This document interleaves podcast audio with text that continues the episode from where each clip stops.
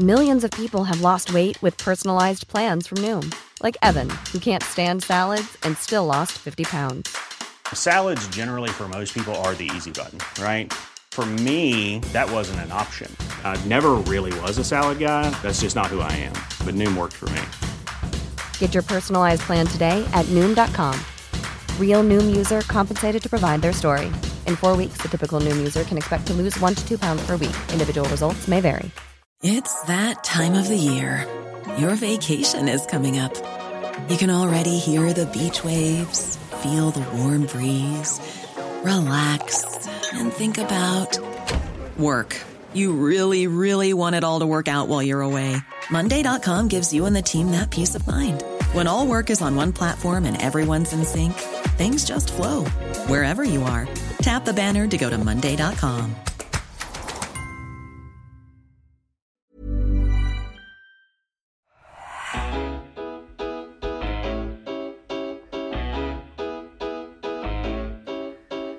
Hello, everyone, and welcome to another episode of the Roker Report podcast in association with the Sunderland Community Soup Kitchen.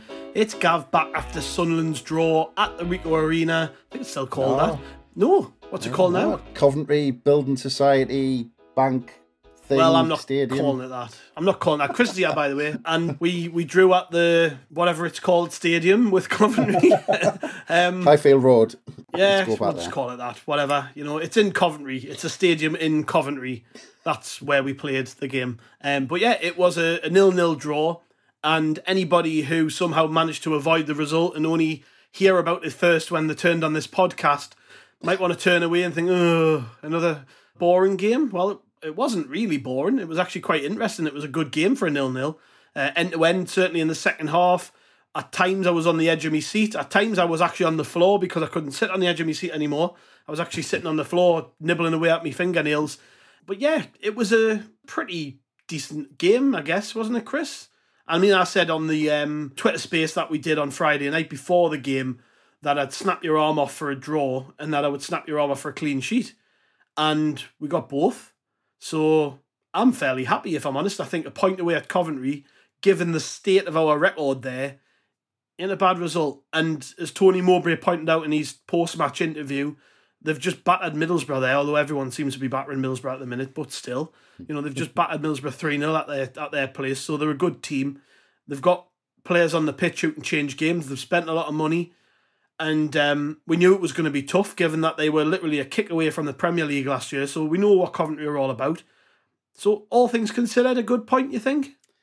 Uh, well, nibbling away at your fingernails. You'll have been surrounded with tubs of Pringles, man. Not sitting on the floor, chomping away, chomping away nervously. No, I But, don't, I don't- I um, don't eat yeah. snacks during the game because it, it can lead to a bad belly when you're trying to record these podcasts.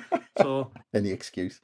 yeah. Uh, I it was good result. I mean, it, like you said, we, you know, before the game, you'd have you'd have snapped your hand off for, for a draw. So yeah, you've got to you've got to say, well, good result because and I think it's one of them where you look at the end of the season and you look back and you think you take a point from Coventry City away and you'll probably see where they are in the table at the end and you'll think, oh god, yeah, we did well to take a point there.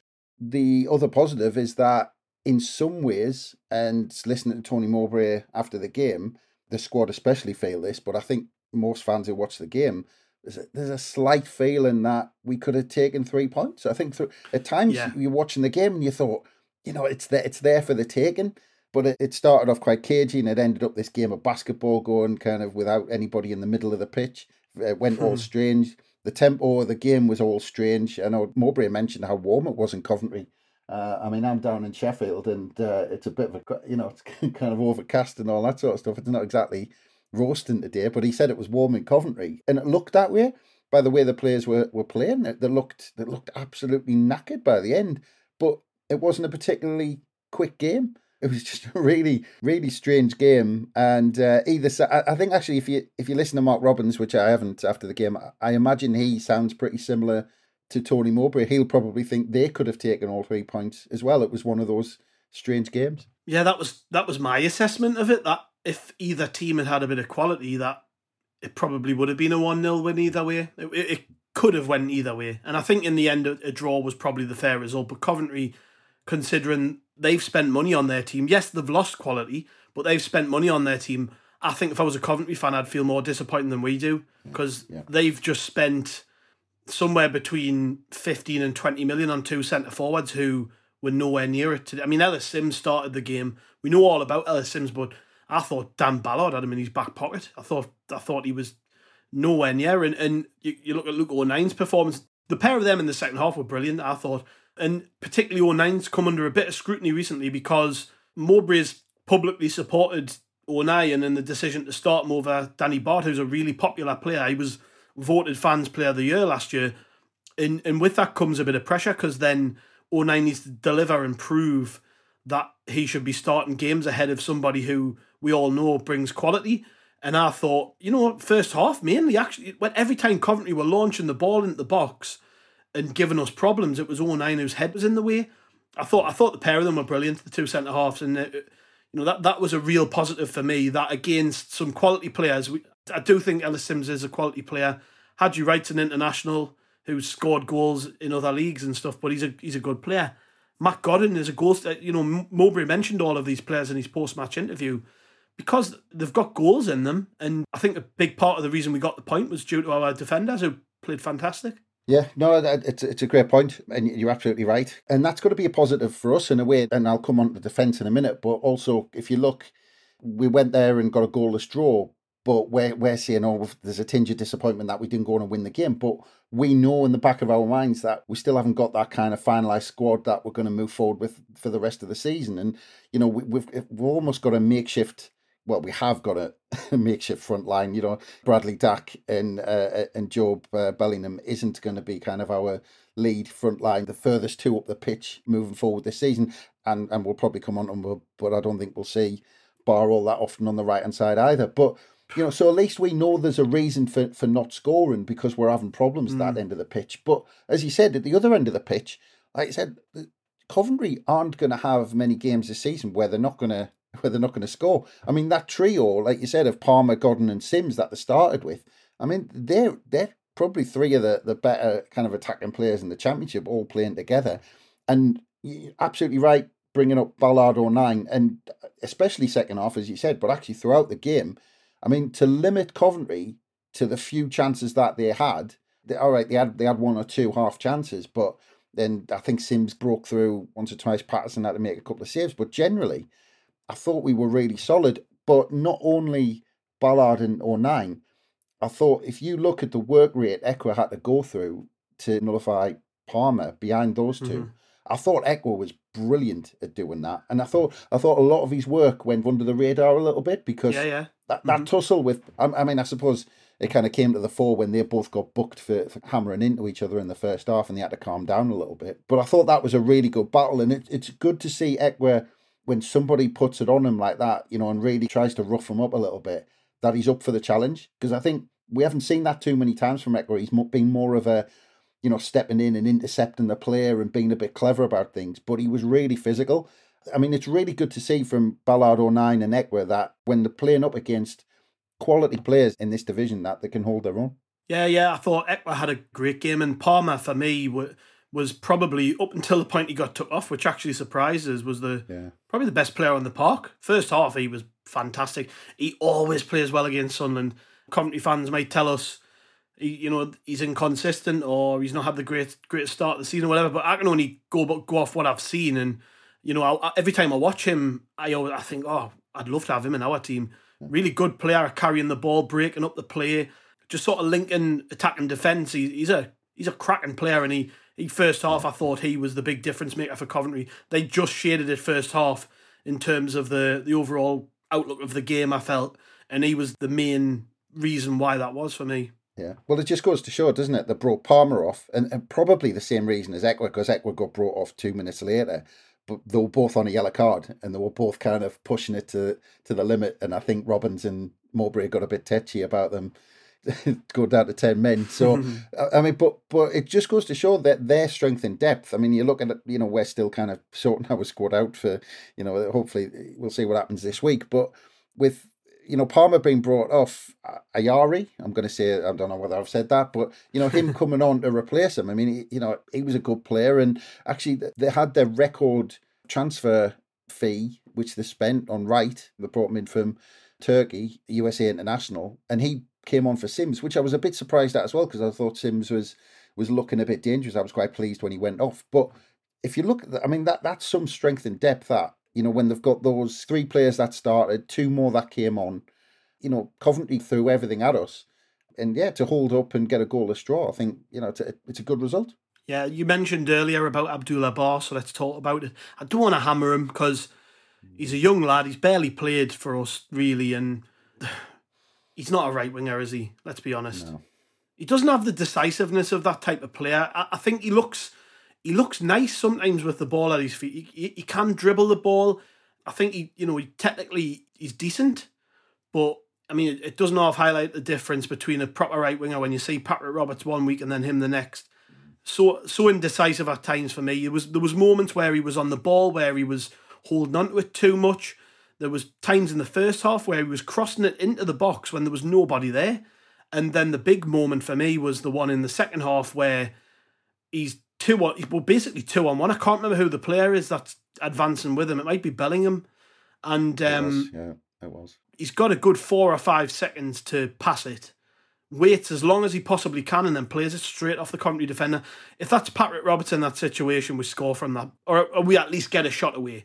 I mean, I think at this level you've got to be better than that in those moments. And like I say, I'm not. I'm to be honest, I don't necessarily blame Ba all that much because I think you know he's it's a bit of a difficult situation for him because he's, he's he's quite clearly out of position. But it seems that we're trying to make him play this role now, which he just isn't suited to. I, I, we've talked about this loads over the last year or two. Mm. In that we just don't really know what he is, what is he? where he what plays, what does what does he do? Like we, I can see I can see something there, but it isn't as a right winger. It's never going to be as a right winger. I think he's played there out of necessity today, but at half time I would have took him off and tried something else because it was just not working. And yeah, I fell from a bit. I, like I said, I don't want people to hear us say these things and think, oh, he's, he's properly laying into the lad. Yeah, I'm like I'm not because I actually just I feel a bit sorry for him. Actually, I, I think he hmm.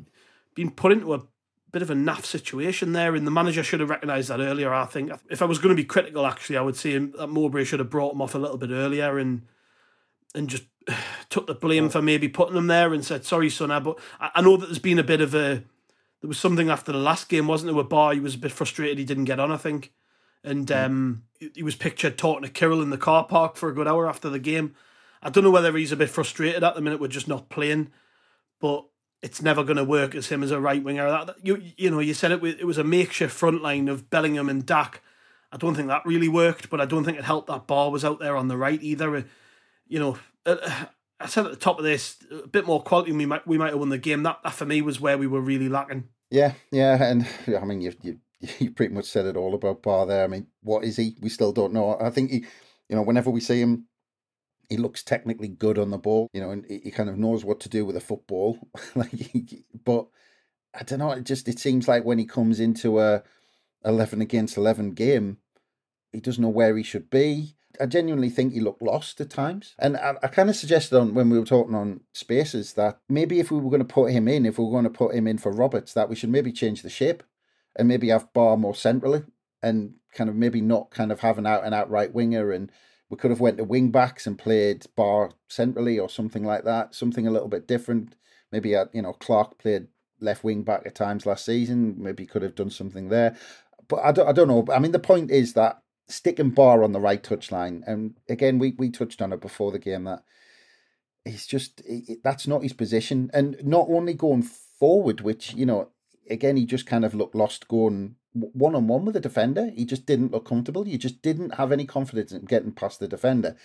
But the other problem was, and, and we nearly got caught out for it in the first half, was that going the other way. Ba did not have a clue what his responsibility was on the right hand side, and we nearly got mm-hmm. caught out. I mean, Hume was virtually on his own, and there was times when there was a player making an overlap, and and Hume was just on his own. He was split by two players because Ba was out of position, and there was times when even when Ba got back, he was pretty just he was just ineffective. He might as well not have been there at times.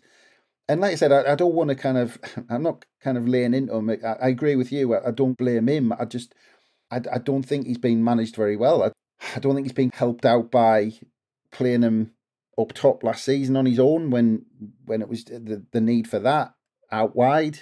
but at the same time, he's got to put some work in and, and, and work on a position and work on his actual kind of gameplay.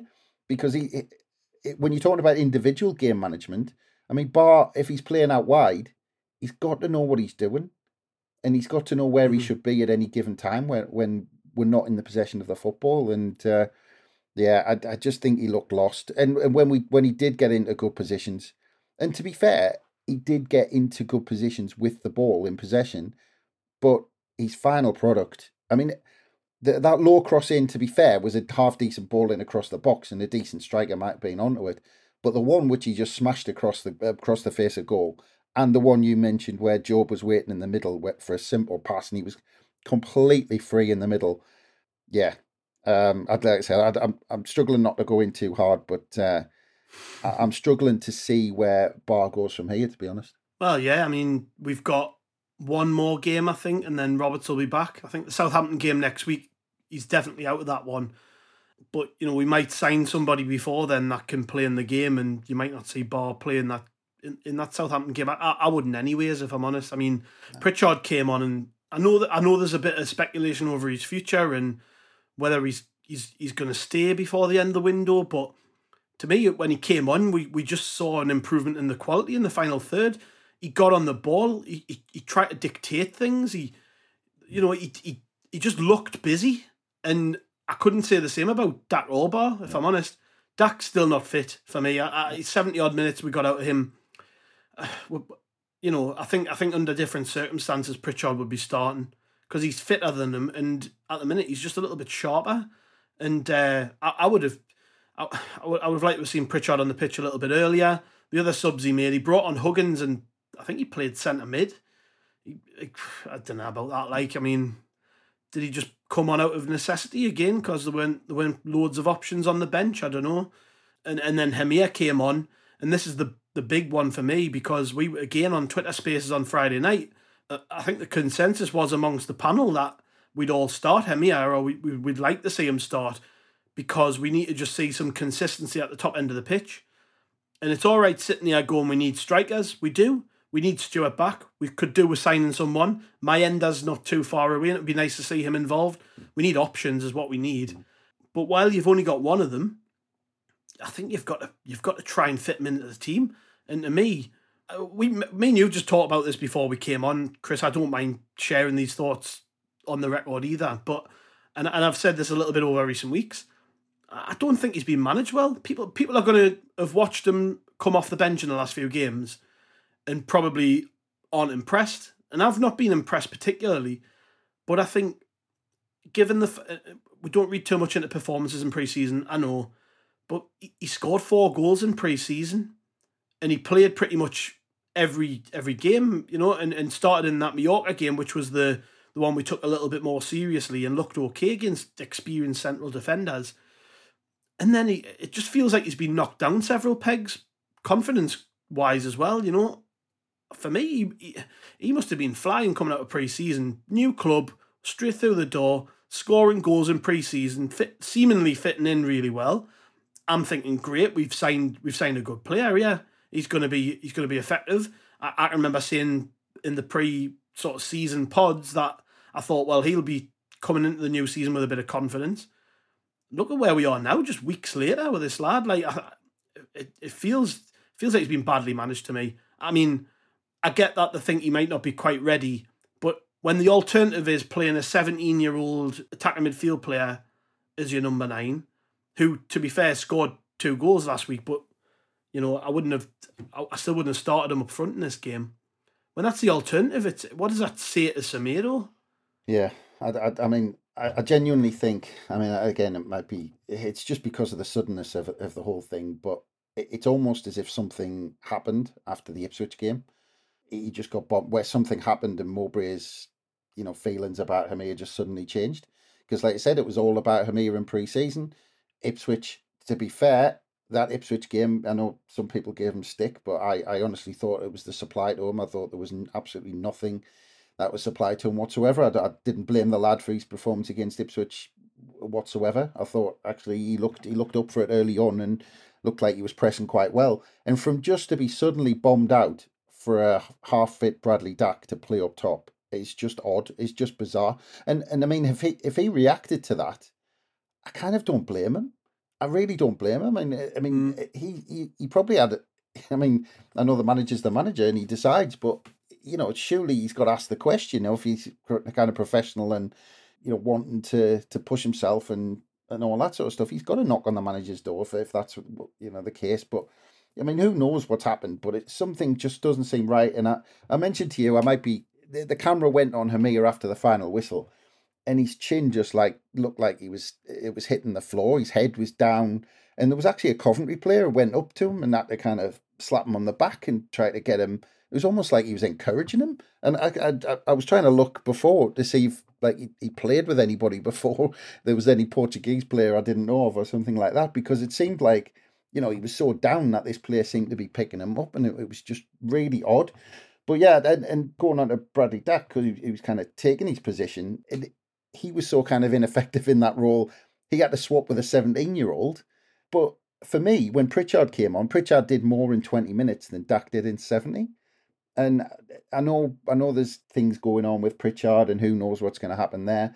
But for you know, for Pritchard just to come on that those last 20 minutes when Dack, for, for all he, he was trying things, and there was a couple of balls over the top to Bellingham, which were pretty close. But other than that, he didn't get on the ball enough. And uh, and yeah, I mean Pritchard Pritchard looked looked sharper than him.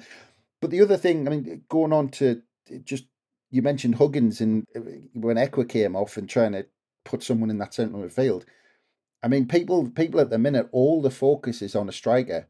I think would desperately need a central midfielder because at the minute you've got Dan Neil and Ekwah in there as uh, as players who can play central midfield, and I'm not talking about that advanced role that we've got all those players who can play there, like Dack, like Pritchard, like Bellingham, like players who can sit and win the ball and do the dirty stuff in the middle of the park. And we've got if today we we, we wanted to bring Ekwah off because he'd gone through so much work and he was on a yellow card, and we have to turn to a fullback to bring on as, a, as someone who can sit in front of that back four. And I think this week, I think we're as desperate for a central midfielder as we are for a striker. Yeah, yeah. And I know we said before we recorded we would avoid the transfer talk, but as a general, yeah, it, we, we do. We need a central midfielder. I, am quite happy to go forward with Neil and Ekwah as the oh, yeah. as the yeah. you know first choice pair. I, I think long term that has to be the pairing. They do complement each other really well. You can see them both improving. Um, I've, I've definitely seen improvement in Dan Neil in the last couple of weeks. I think he's played. I, mean, that was his best performance for a long time. Definitely my man the match. I thought he was really good. Um, Pierre Ekwah, to be honest, since he since he came into the team end of last season, I think he's been fairly consistent. We've got to remember he's he's very very inexperienced. He's probably played somewhere in the region of what twenty games. He's he's probably about as experienced in terms of senior football as, as Bellingham is. So you've got to, and you know, we, we talked about how how young Bellingham is, and he, yeah, he's, he's you know three three four years younger than Ekwah, whatever it is. But in terms of how much football he's actually played, they're probably on a similar similar level. So you kind of do have to remember that when you. Th- it's weird with Ekwah because I I think in my own head I've to me he's just he's advanced that quickly that I, f- yeah. I forget that. But there's going to be a point in the season where he needs to be pulled out of the team and we need options. And yeah, signing the central midfield player is just as important as getting a striker in for me. You could argue, and I get pelters for this, but you could argue more important, you know, because yeah. we've got two strikers coming back after the international break. We're going to have three of them. We're probably going to sign one. We've only got two central midfield players. There's two positions there. Yeah. You know, Embleton's not too far away, but and I, yeah, you know he's, he's played there quite a bit, but he's not he's not the he's answer not there exactly. Midfielder. He's not, but I can see them playing him there because he's played there before but yeah, we've we've got we've got recruitment to do this week, obviously, and like I say, we didn't want to get in, too much into it on this pod because there's going to be more coming up as the week goes on and what have you. Um, but you know, generally, you're right. Yeah, we we we need players through the door, and um, you know, have, taking that into account, I actually think all things considered, we haven't had a bad start of the season. You know, I, I think this was a good point. Like we we discussed this ahead of the game. I would have took this result and snapped your arm off and said, "Thank you very much. We'll take a point home with us and and move on to the next one." And I think that's what we've got to do. You know, uh, I think there are positives to take out the game, plenty of them. We've learned quite a lot about players like Ba, we've learned quite a lot about how fit some players are. I think you know this was the this was the first time when I've seen Ballard and O'Nien together where they've really looked like a pair. You can see them you can see them starting to create some sort of partnership. Um, and it was another thing that was interesting that O'Nien played on the right of the two this time. He has previously played on the left of the defence, but he's played on the right today and he's done magnificently. So I'm over the moon mm. with the point. And yeah, let's move on. Let's move on to the next game. And by the time we play Southampton, let's hope we've got a handful of players in who can who can maybe feature in that game and give us the boost because that's going to be a tough match, isn't it? So yeah, I think all things considered, Chris, we're, we're happy with that. Yeah, we're, we're, yeah. We're, we're, happy to just take the point and move on. Yeah, yeah, d- definitely, definitely. I mean, we would have, as we said, taken it beforehand. Um, it's a good, like they said, I'm convinced we'll we'll look back at it as a good point. But it's just, it's just the the four points out of the last two games would have looked a lot better if we're taking, you know, two, three, four points out of the first two games, wouldn't it? That's that's the that's the kind of frustration mm-hmm. at the minute. But but I mean, you're talking about the start we've had and, and what we're learning, and, and you're absolutely right. And actually, in some some ways, as frustrating as the transfer window is that it goes into the season, I think actually it might have helped us because we've seen some of these players how they've reacted to, you know, first team football. We've seen the actual problems we've got. We've seen where we're short purely because of games. That might actually lead to us you know, doing maybe something different that we wouldn't have done before the Ipswich game. Uh, and I'm, you know, and, mm-hmm. and we talked about we'll see where we are for the Southampton game, and I'm convinced. Uh, yeah, I, I, mean we'll see what happens, but I'm I'm convinced there's a they're waiting for famous last words, but like an Amad goal to come off, and I'm I'm convinced there's something that they're, they're waiting for because actually if you if you look at the Coventry game, it stood out to me that a lot of a lot of what happened in the game against Coventry wasn't that different to what happened in games last season. And what happened was quite often Amad masked quite a few issues that we had in the final third. Because there was games where we couldn't break teams down and we were struggled against them. We weren't creating that many chances.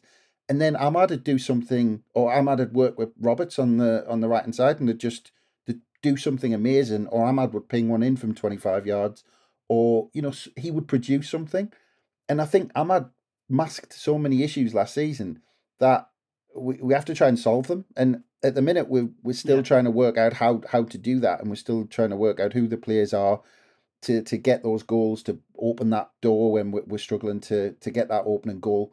Because we're the type of team, when we get ahead, uh, we actually then build up in confidence and we win quite comfortably. It's just getting that opener and breaking teams down to start with.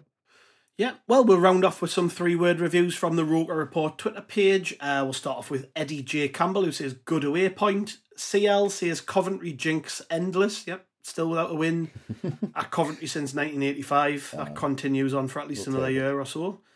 Yeah, we'll take it. Uh, David, who is at Die73, says, Good away point. Martin Parker says, uh, He's got two for us. Striker score goals and goals win games. Uh, Steve Richardson lacked cutting edge. Old Papa Mowbray, Ballard's Big Bollocks, like that alliteration. Uh, Glenn Fez says Nout up top. David McCluskey says Hemir offers Nout, bit harsh. Uh, Max Max Hannigan says obvious where lacking. Uh, Julio says very good point. Lots of them are basically the same about strikers, so I'll not read them all out. Uh, John at Rama says great away point. Johnny Young says Patterson O'Nien Ballard, and then there's a fist emoji at the end, so I'm Guessing he means they're pretty hard. Um, Ryan at Lord Pidge says, We'll take that. Cadbury Egg Inc. says, Clean sheet finally. Kingy says, Still no striker. Michael Bowers says, Clean effing sheet.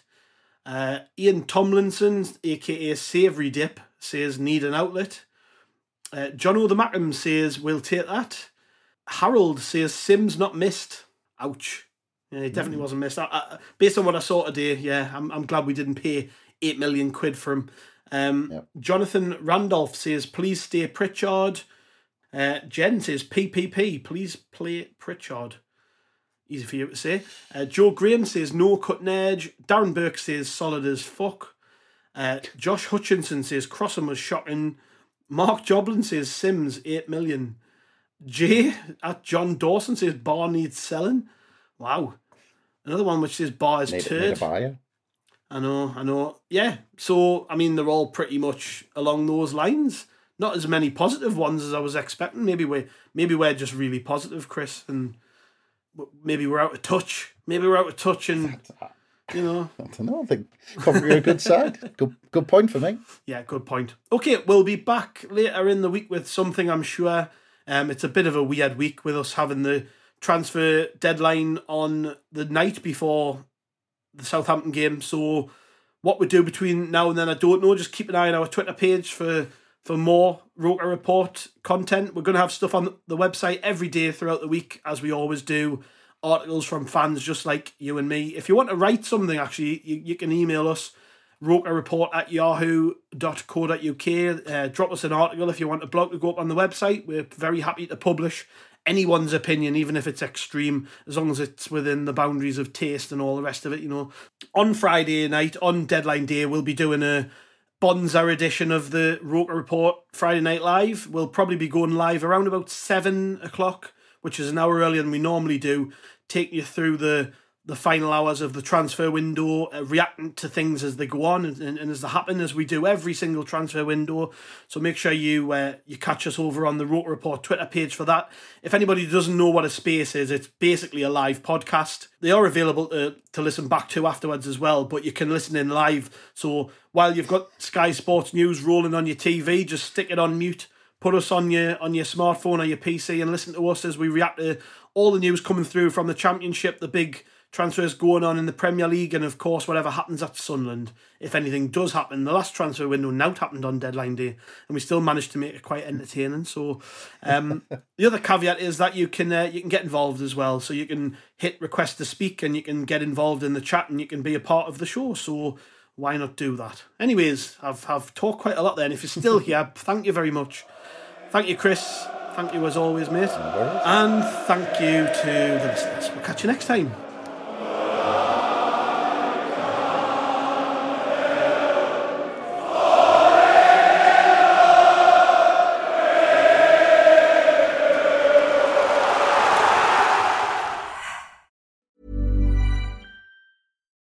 We're on a budget, we still deserve nice things. Quince is a place to scoop up stunning high end goods for 50 to 80% less than similar brands. They have buttery soft cashmere sweaters starting at $50, luxurious Italian leather bags, and so much more. Plus, Quince only works with factories that use safe, ethical, and responsible manufacturing. Get the high-end goods you'll love without the high price tag with Quince. Go to quince.com/style for free shipping and 365-day returns.